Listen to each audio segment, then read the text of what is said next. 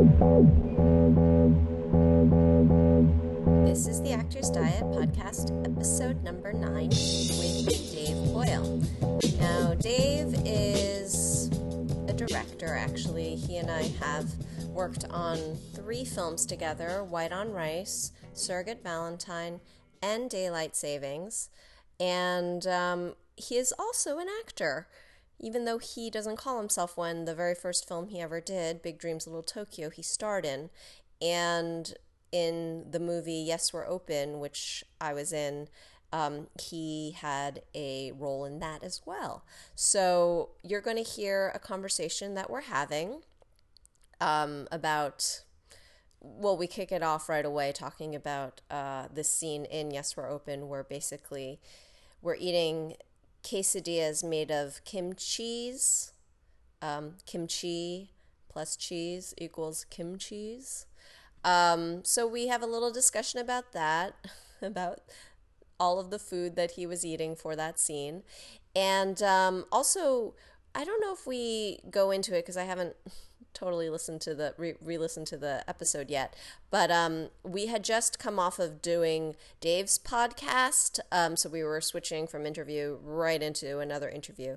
And in dave's podcast um it was for a kickstarter that he's doing for his most recent film man from reno which i'm not in but i did bake them a cake a wine cake and all you have to do to find the recipe for that is go to theactorsdiet.com and type in man from Vino, V I N O, and you'll find the delicious cake recipe right there.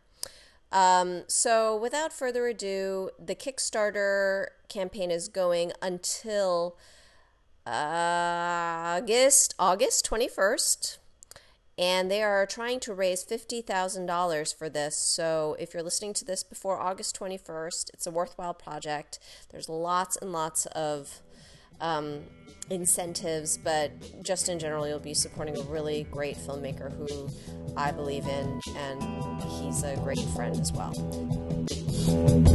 I've got director and actor Dave Boyle here. The first thing I want to talk about with Dave is all that kimchi's quesadilla that you ate for the movie Yes, We're Open that we did together.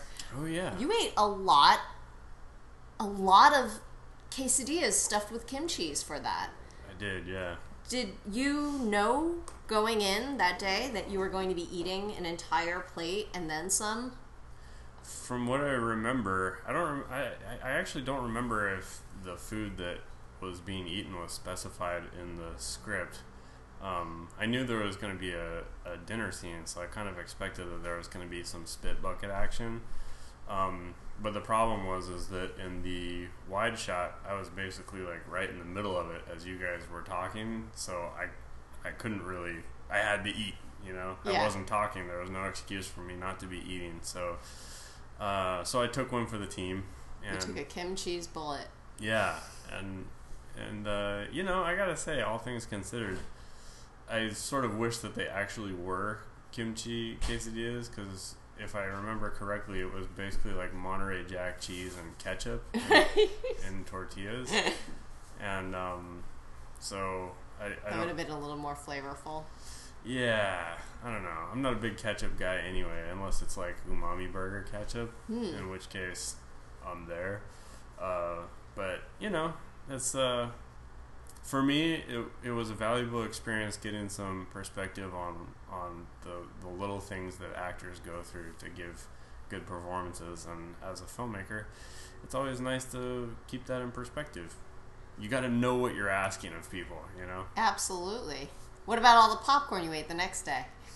I don't think I had I ate that much popcorn actually. They, were, they had you eating a lot. They're like, it's funny watching Dave Boyle eat. Let's just give him stuff to eat. Yeah, I think it's probably because when I eat, I move my upper jaw instead of my my lower jaw like a muppet. So like my entire head moves when I eat. But the thing I remember about the uh, about the movie theater scene is that um, somebody was supposed to brush past me and hit me in the head with their mesh- with their messenger bag, and we had to do it a whole bunch of times, and then and then Rich stepped in. I think the one in the final cut is actually Rich grabbing the bag and and uh, and he hit me in the head with it. Oh. He really seemed to enjoy that. Um. Okay, so we're going to shift gears a little bit. I wanted to because I know that you travel an awful lot, and I want to know a little bit about road food and. Uh, what What are some of your favorite things to eat when you're on the road? Do you do you go into road mode? I go into road mode. I definitely go into road mode, and my problem is is that I'm in road mode so often that it's starting to overtake my dietary habits in real life, even when I'm not on the road. Um, you know, it's it's funny with the with the McDonaldization of America. There's there aren't really a whole lot of like unique places left on the side of the road. When you read about people um, who travel cross country a lot back in like the 1930s through the 1970s, even um, you read about classic roadside diners that were you know originally diner cars from trains that had been abandoned and then people turned them into standalone restaurants and stuff and those those kinds of places thrived because they were the only places to eat. Those have all been replaced pretty much with um, McDonald's Subway uh, all the all these chain restaurants and um, so for example the, the the road trip that I take the most often is between Los Angeles and Salt Lake City, Utah, or Provo, Utah, which is where my sister lives, and I, I still do a lot of work up there and post production and stuff like that.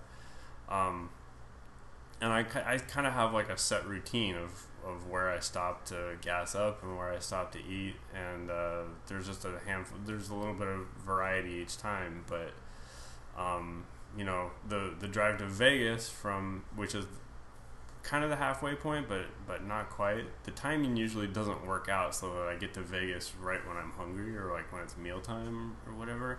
And also, if you stop and get off to eat at, at in Vegas, like you're gonna end up like you know losing so much time because you know it's it's an ordeal to get off the and find some place and, and then get back on the road and everything. So I often find myself stopping in um, Rancho Cucamonga on my way out of town.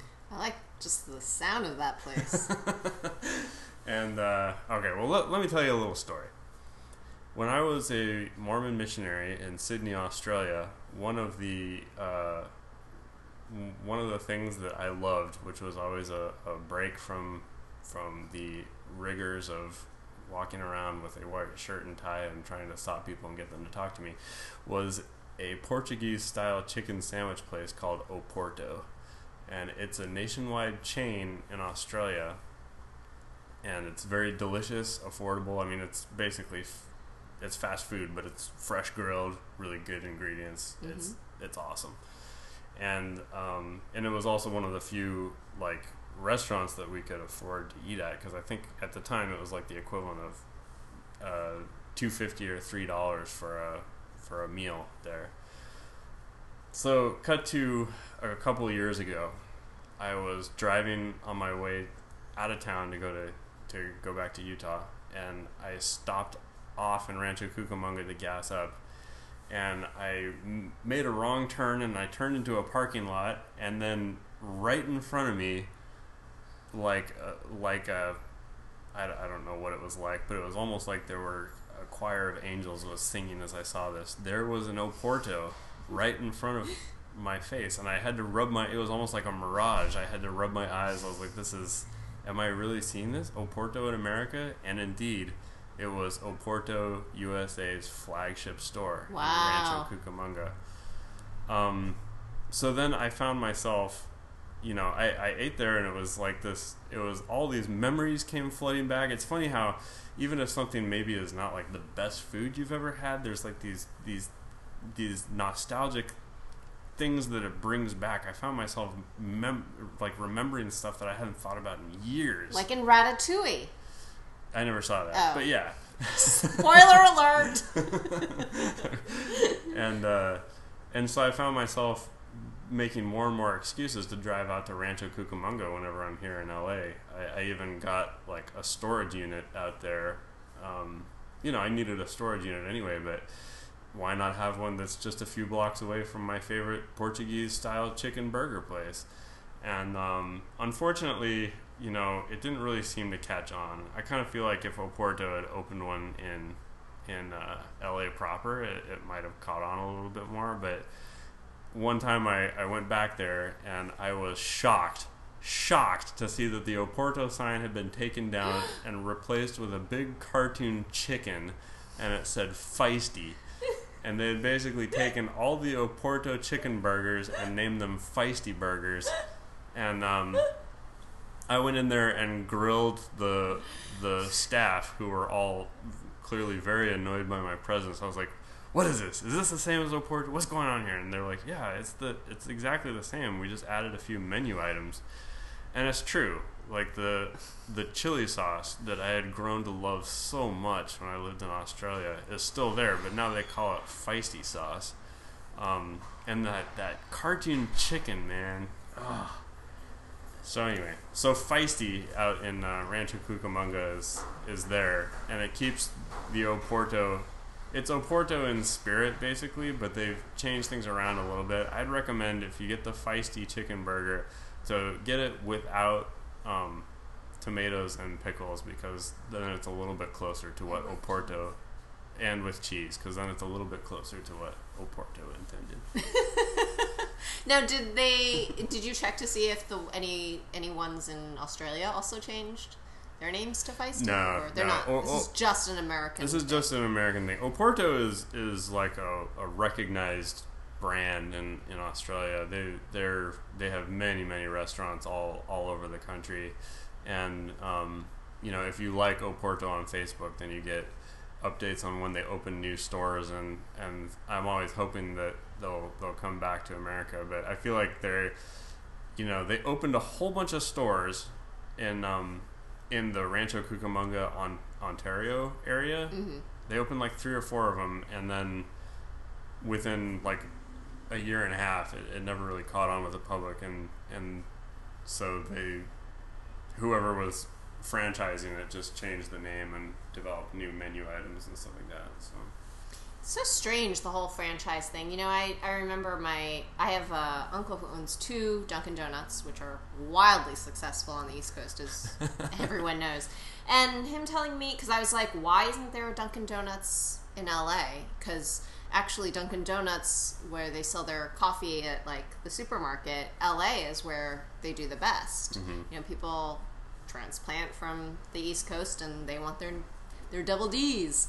And um, he, you know, he told me that they had tried before, not him specifically, but that other Dunkin' Donuts owners had tried to franchise in the Los Angeles area, and that it was not happening. I mean, they're they're going again. There was a big announcement, and like the media response has been enormous, and so apparently.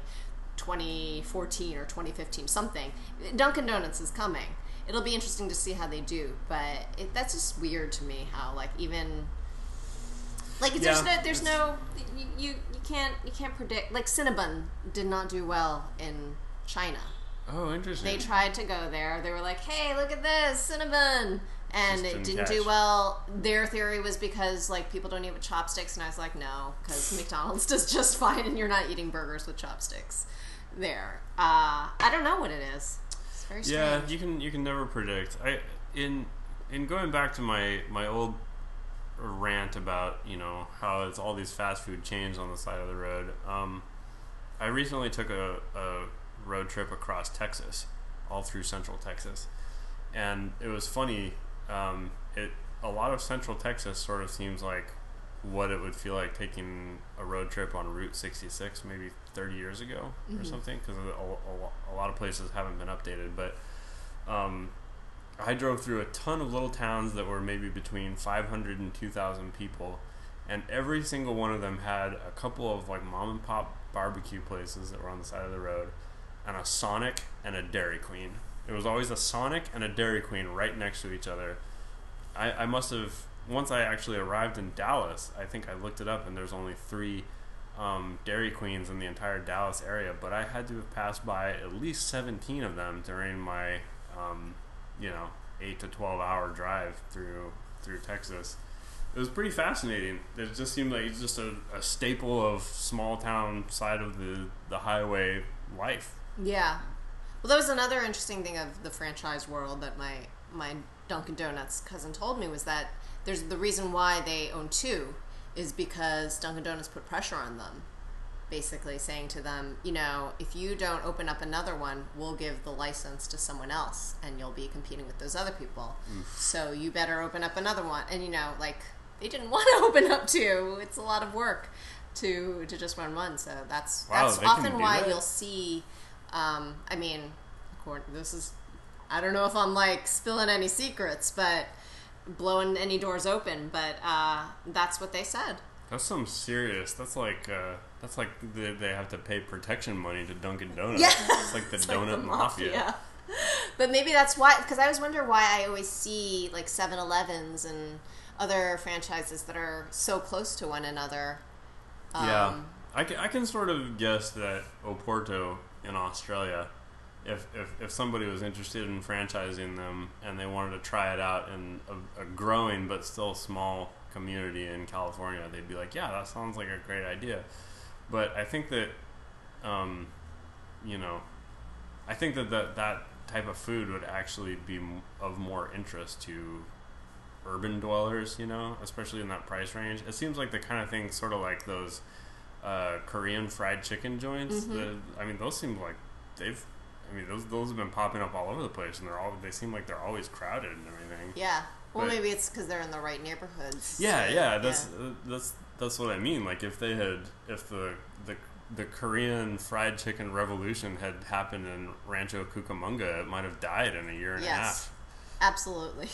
But as it is, you know, Oporto has pulled up stakes and and uh, gone back to Adelaide. What um what foods did you grow up eating that um that you said you know like what what's your normal diet like? But also I'm I'm curious about what foods you grew up eating. Um, well, my, my mom was a nutrition major in in college, so growing up, um, she uh, she was always big on making sure that we ate a really balanced diet. So uh, a lot of fruits and vegetables, a lot of you know sort of American style comfort food that she'd make at home, um, homemade stews and stuff like that, Mm. and. Uh, and then I don't know, somewhere along the line, I think because I travel so much, I've gotten into pretty bad dietary habits, and I always uh, it, it always seems to happen like in cycles when I'm working on films or whatever. So I think that um, the absolute my absolute low point diet wise was when I was working on the White on Rice theatrical release Mhm. from 2009 to 2010 just because I was traveling so much. I was always like either sleeping on couches or in hotels if like film festivals or whatever were providing them, and I was just eating sort of whatever was available, just like a lot of fast food and stuff like that. And it really is sort of that lifestyle is a little bit addictive in a way. Like even even now, I've been traveling so often for so long that if I'm in the same place for more than a couple weeks, I start to f- feel like, oh, it's it's time to go again, even if even if it's not really. Right. Um, so I think that now, hmm, I love cereal. Mhm. I, I I started my day off today with, with a bowl of multigrain Cheerios, and, and that felt pretty good. Um, I was recently in Texas for a couple weeks, and I hit the barbecue pretty hard. I I love barbecue, especially uh, especially Rudy's Barbecue, which is a chain that started in Austin. Well, I didn't even know it was a chain, but when I was driving back to LA, I passed through El Paso and there was a Rudy's on the side of the road. And before I even knew what I was doing, I was I was pulling over. Um, so I'd say that I have a lot of food addictions, uh, and uh, it's it's been hard to like acknowledge that, but uh, yeah, I'm curious I how have- you take your cereal. I take my cereal with milk.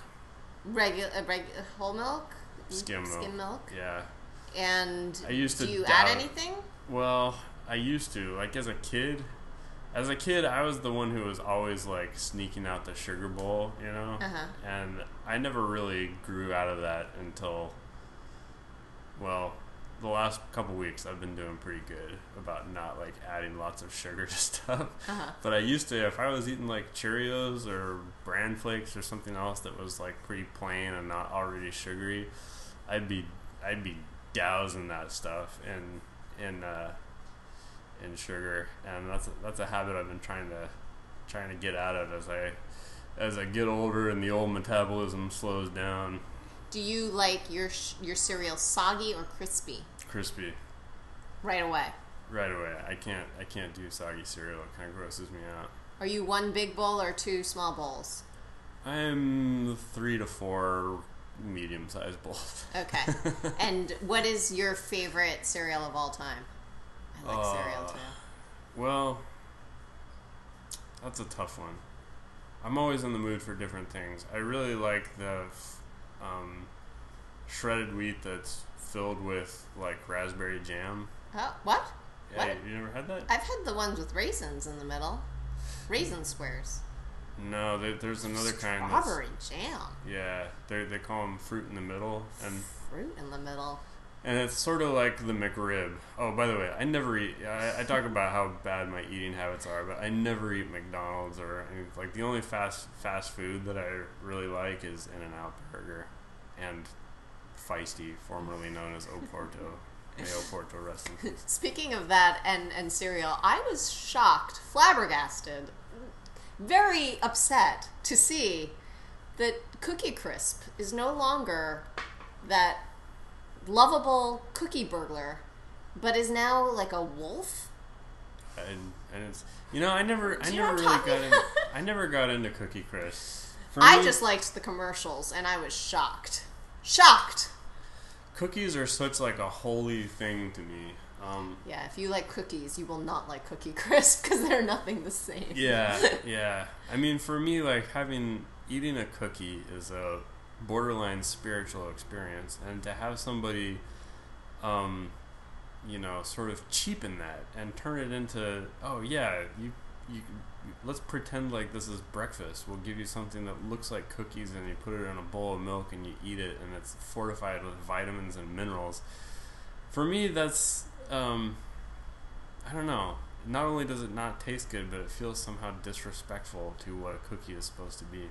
Now, what is a cookie supposed to be? And do you usually bake these, or do you get the is what what are is there is there any packaged cookie available on the market that you think is I'll, Okay. I'll, I'll make I'll make do with packaged cookies when that's the only thing available. Like I, I enjoy a, a Milano as much as the next guy, but Pepperidge Farm?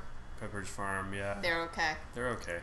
But fresh baked cookies, um, my family has a couple of cookie recipes. One of which actually came from the New York Times um, for these uh, sea salt cookies, Ooh. sea salt chocolate chip cookies.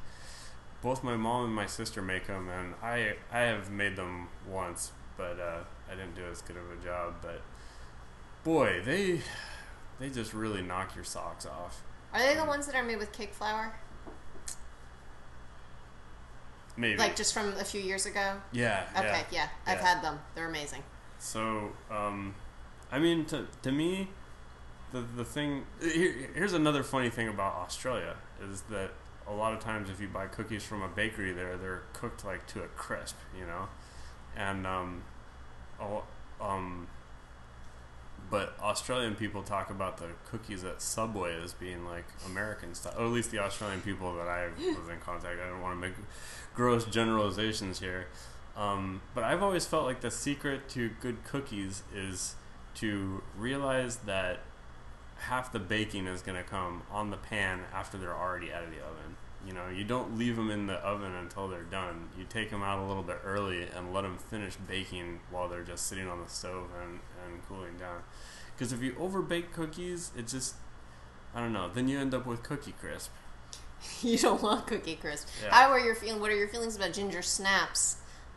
I like ginger snaps a lot. I like, um, I so mean, there's some cookies you'll accept as being a crisp Yeah, yeah, and even there's even some variety of chocolate chip cookies that I'll accept in crisp form. Like for example, I think that Famous Amos is is one of the one of the better brands of bagged mini cookies. Um, but in terms of like biscuit style cookies, my favorite are Biscoff. Oh, Yeah. that's why you look speculoos. Yeah, I love speculoos. Um, Cookie butter, aka. yeah, cookie butter is amazing, and um, Biscoff is good.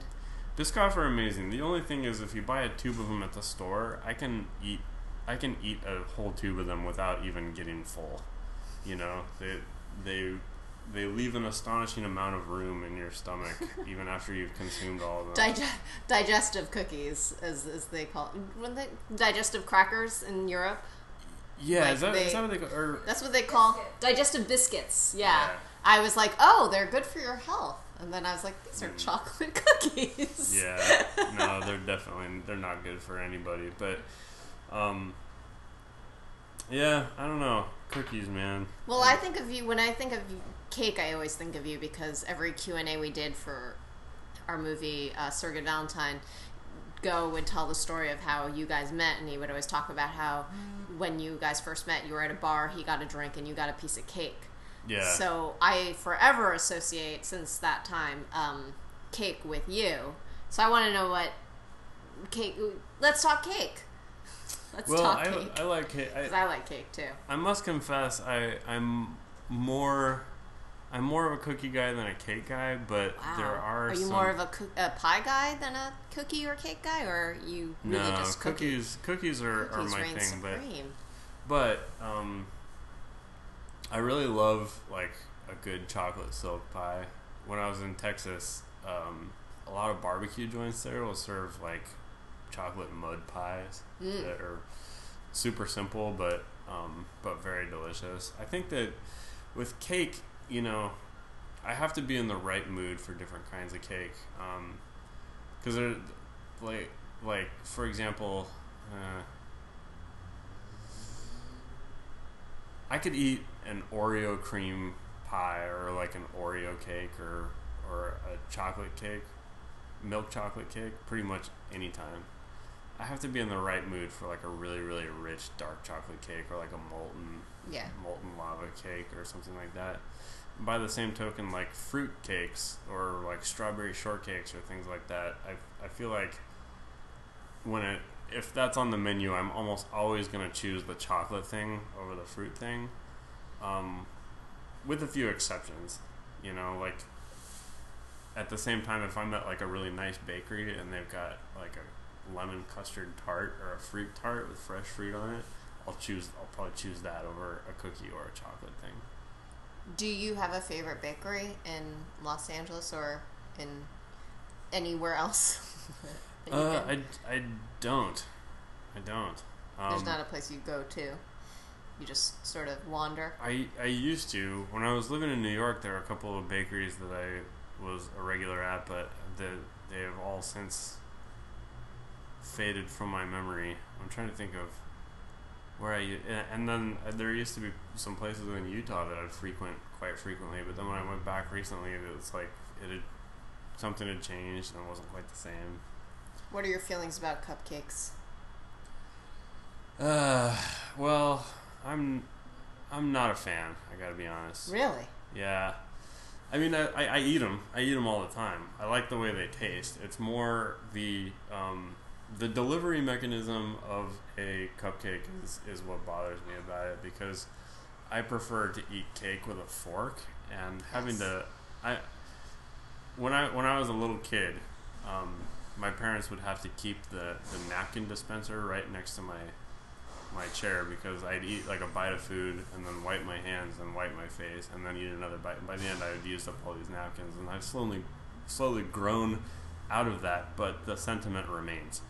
I really hate having like sticky or, you know, otherwise weird, you know, slimy hands for any reason. So having to unwrap a cupcake and then fit the whole thing in your mouth and I mean, for somebody who's also a little bit messy and uncoordinated like me you know, I, I'd much rather have a cookie where it's clean delivery system, or a piece of cake where I where I can eat it with a fork and it's on a plate. You know. I understand. Have you heard about the method of eating a cupcake where you remove the bottom, put it on the top, and then eat it as a like an Oreo with the frosting in the middle? I haven't. Maybe you should try that next time. It might change. It might. Change. It might revolutionize you, Do the they way you do they feel. serve it that way? Or No, you, you. It's like it's your. It's you. You got to do. it. You got to do that work. You got to do the work. Mm. That's how Abe likes to eat his Really? his cupcakes. Oh, and every time he does it, I'm always fascinated and Well, think that I'll do it too. But I'm with you. I like I like a fork. I like a fork. I'm I've always been a fork guy. I one of the uh, you know a, lot of New Yorkers talk about how New York has the best pizza in the world and uh, yada yada. I I pizza in New York for me is just like you. There's a pizza that's sitting there, and I'm just talking about just like a a cheap pizza joint, you know, Like a big slice. like New York, yeah, Yeah. New York style pizza. There's a pizza that's sitting there. Who knows how long it's been there? You ask for a slice. The guy puts it in the oven, heats it up to five thousand degrees, and then puts it in a bag and hands it to you on like a paper plate, and it's already like dripping with grease. And um, for me, pizza is something that you eat with a knife and a fork. You know, I am not an animal. Um, so I think that the you know I, I, I have a lot of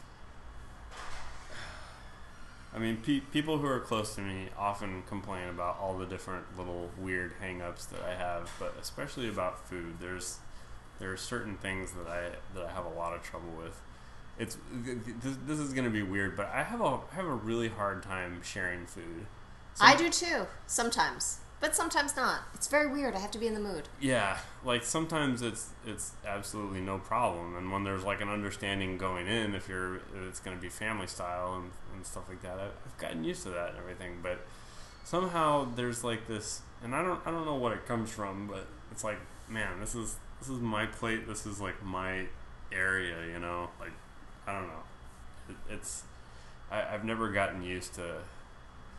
Like I, I have a I have a good friend that every time we go out to eat, he's always like, "Well, how about we do this? Uh, how about we order a bunch of different things and then share them?" And then the first time we went out to eat, I was like, "I was like, all right, sure." But then the stuff that we ordered, we ordered like a hamburger, and you know, there's all these other, all these things that are single unit foods. Yes. Like a, a hamburger is not. I, I can't picture a hamburger being eaten family style.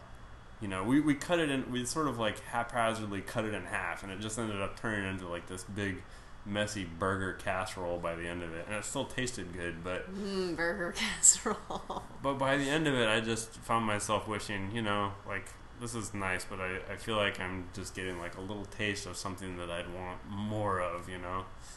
How do you feel about sliders? Uh, well, I sliders have to be done really well for for me to to like them. And I, I don't mean well done. I mean they they're for me sliders like really come down to the condiments, the sauces, and, and everything, and and the quality of the meat. Um, you know, it seems like there's been like a slider boom over the past couple years, and everybody feels like every restaurant feels like they have something to say in the slider conversation. And I feel like they should probably take a step back and reevaluate and realize that you know, sliders are such a specific thing that I think that the places that are exclusively devoted to sliders do a really good job with them, and other places not so much. What places are exclusively devoted to sliders aside from White Castle? Well, see, and then White Castle's a whole other conversation. 'cause I, don't, Oh. I don't really Steamed steamed burgers. Yeah, I'm not really in. I'm not really into White Castle, but in San Francisco, there's quite a few places. Huh. Uh, there's like a place called the Slider Bar that has a ton of different choices and different kinds of meats, and um, you know, every once in a while there'll be some sort of you know Momofuku type place that will put sliders on their menu, where they'll have some sort of really weird take on on it that is that is exciting. Um, and you know, the one place that has decent sliders is the Harley Davidson Cafe, which is a What? yeah, which is a chain. Um, you can buy a motorcycle and you can also get sliders. Can you really buy a motorcycle there? Well, usually I've never seen a Harley Davidson cafe outside of like a Harley Davidson dealership, so it's um, and I haven't I haven't been to one in a long time, so my memory may be failing me. But I do I do remember thinking, hey, these are these are not bad. But sliders, I think, are actually pretty good sharing food. Um, so I don't know. I, I'm I'm neither here nor there on it. With with burgers, with with burgers in general, I, I feel like um, there's a lot of places, especially in LA, that have like ten to fifteen dollar burgers that are totally worth it. Like I'm a big fan of Umami Burger, um, and then, but fast food burgers, I'll take like In and Out over White Castle or Shake Shack in New York.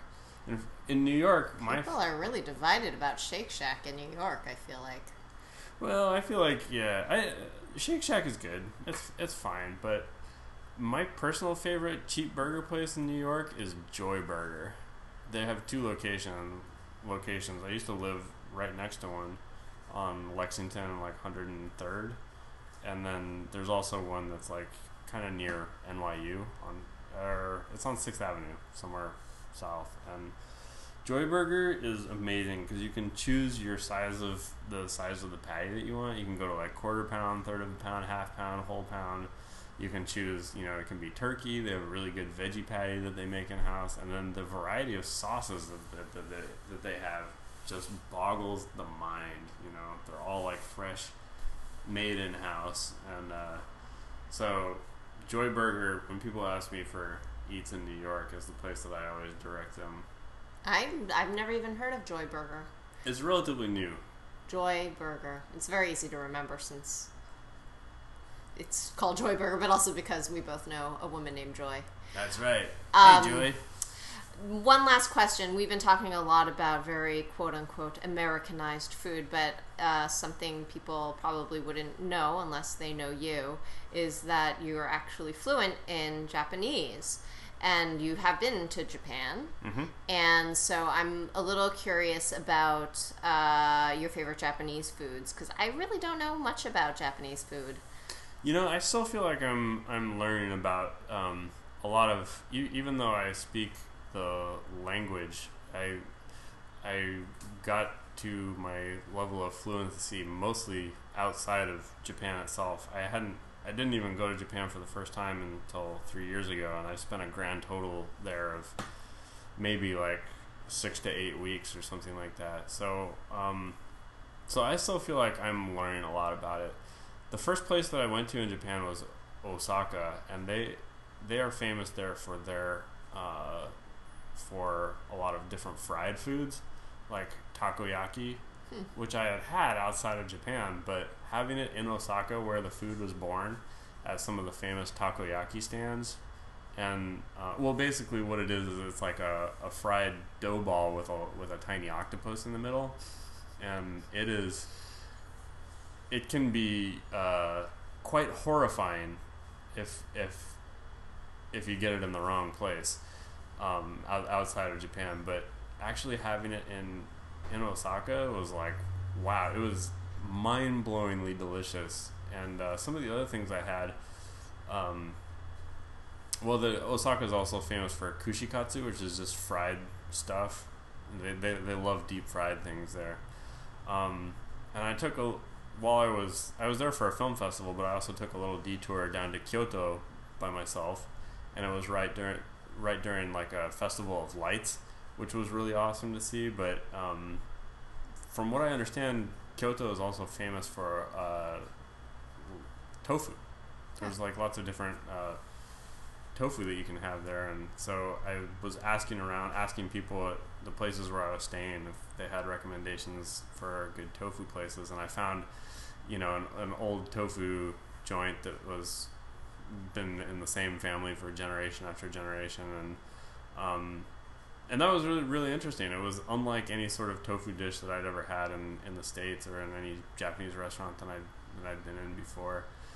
So I, I have eaten a lot of like the more um, specialized Japanese foods. Like I've tried blowfish and things like that. But How's um, blowfish? It's good. You know it. Raw? Yeah. Is I- it all the fish raw? Is there any No. fish that's cooked? Yeah, they they, they eat Deep lots fry? of yeah they eat lots of lots of different varieties of cooked fish. Um, personally, I actually prefer raw fish over over cooked in in general. Um, I mean, there's uh, a lot of izakaya food is is um, you know cooked fish like the, a, f- a fish that's like roasted on a skewer or something like that that you just that you just eat skin and all. Um, and that's that stuff tastes pretty good, but for me, like I, I actually prefer you know sushi over actual like cooked f- fish dishes or fish soups or stews or anything like that. Um, but you know, there's there's still a lot left to explore in terms of Japanese cuisine. And the last time I was there, um, I was only there for a couple days. I was doing a, a casting trip, and so I ended up just kind of eating on the cheap a lot of the time when I, when I had time. And uh, you know, convenience stores in Japan actually offer a pretty good selection of different things. Like if you're, um, I had like a omelet rice thing that I got from a convenience store that was that was very very good. Uh, had a lot of bento boxes that I just bought off the street that um, that were really good and so I don't know. I, I really love food in Japan, but I feel I, I still feel like even though uh, I have some experience learning to speak Japanese, that there's many many aspects of Japanese culture, including the food, about which I'm somewhat of a neophyte. And I feel like I have gotten an education. Thank you so much, Dave Boyle. Thank you. If you've listened to the last few episodes of the Actors Diet podcast, I had a great giveaway sponsored by my producer on the web series Nice Girls Crew, Brenda Alvarez. She kindly donated two tickets to go to Disneyland and or or any Disney, I should say, not just Disneyland. Um, any theme park and I am going to pick a winner of that right now. Um, okay. So I am going. What you had to do was you had to write a review for me on iTunes and then leave a comment at theactorsdiet.com telling me what name you posted the review under. It's a little bit of a time consuming thing. I understand that.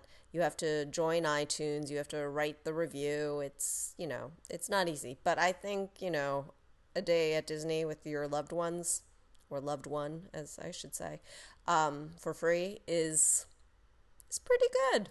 It's pretty pretty good. So, um, okay, I'm gonna pick my winner right now from the comments, going by random, and the winner is. I wish I had a drum roll. I have to count the numbers. Sorry. Okay, so the winner is Katie. Uh, she said she wrote a review under this name, which is a bunch of numbers and letters. So I'm going to go over and read that review right now. And her review, by the way, I'm loving these reviews. Thank you so much to everyone. I know that you were only writing them because you wanted a free trip to Disney, but that's okay. I appreciate them. I asked for it. Okay, this is what she wrote. Uh, she wrote, As a reader for the last year or so, I was so excited to learn that Lynn was going to unveil her voice to the world with her quirky podcasts. Each episode is unique in its delivery and content while still maintaining a relaxed environment that makes me feel as though I'm in the room with Lynn and her guests. I love learning about new restaurants that I could actually see myself going to across the U.S., as well as finding out more about Asian dishes that I wasn't familiar with while growing up. Lynn's openness about her history with food really helps her guests be vulnerable as well, I think. And this is a true gift to the podcast listeners. Above all, Lynn knows how to have fun in her episodes, and she has great taste in music. Hello, Postal Service. Why, thank you. I highly recommend subscribing. Best foodie podcast. Sorry, I was so excited I just pronounced that word wrong. Best foodie podcast out there right now. Wow. Well, thank you, my dear, and I hope you have fun at Disney and that when you do go, you'll um agree to come on the podcast in the future and let me know how it was. Um, anyway, that's it. I hope you guys have a wonderful week. I'll talk to you later. Bye.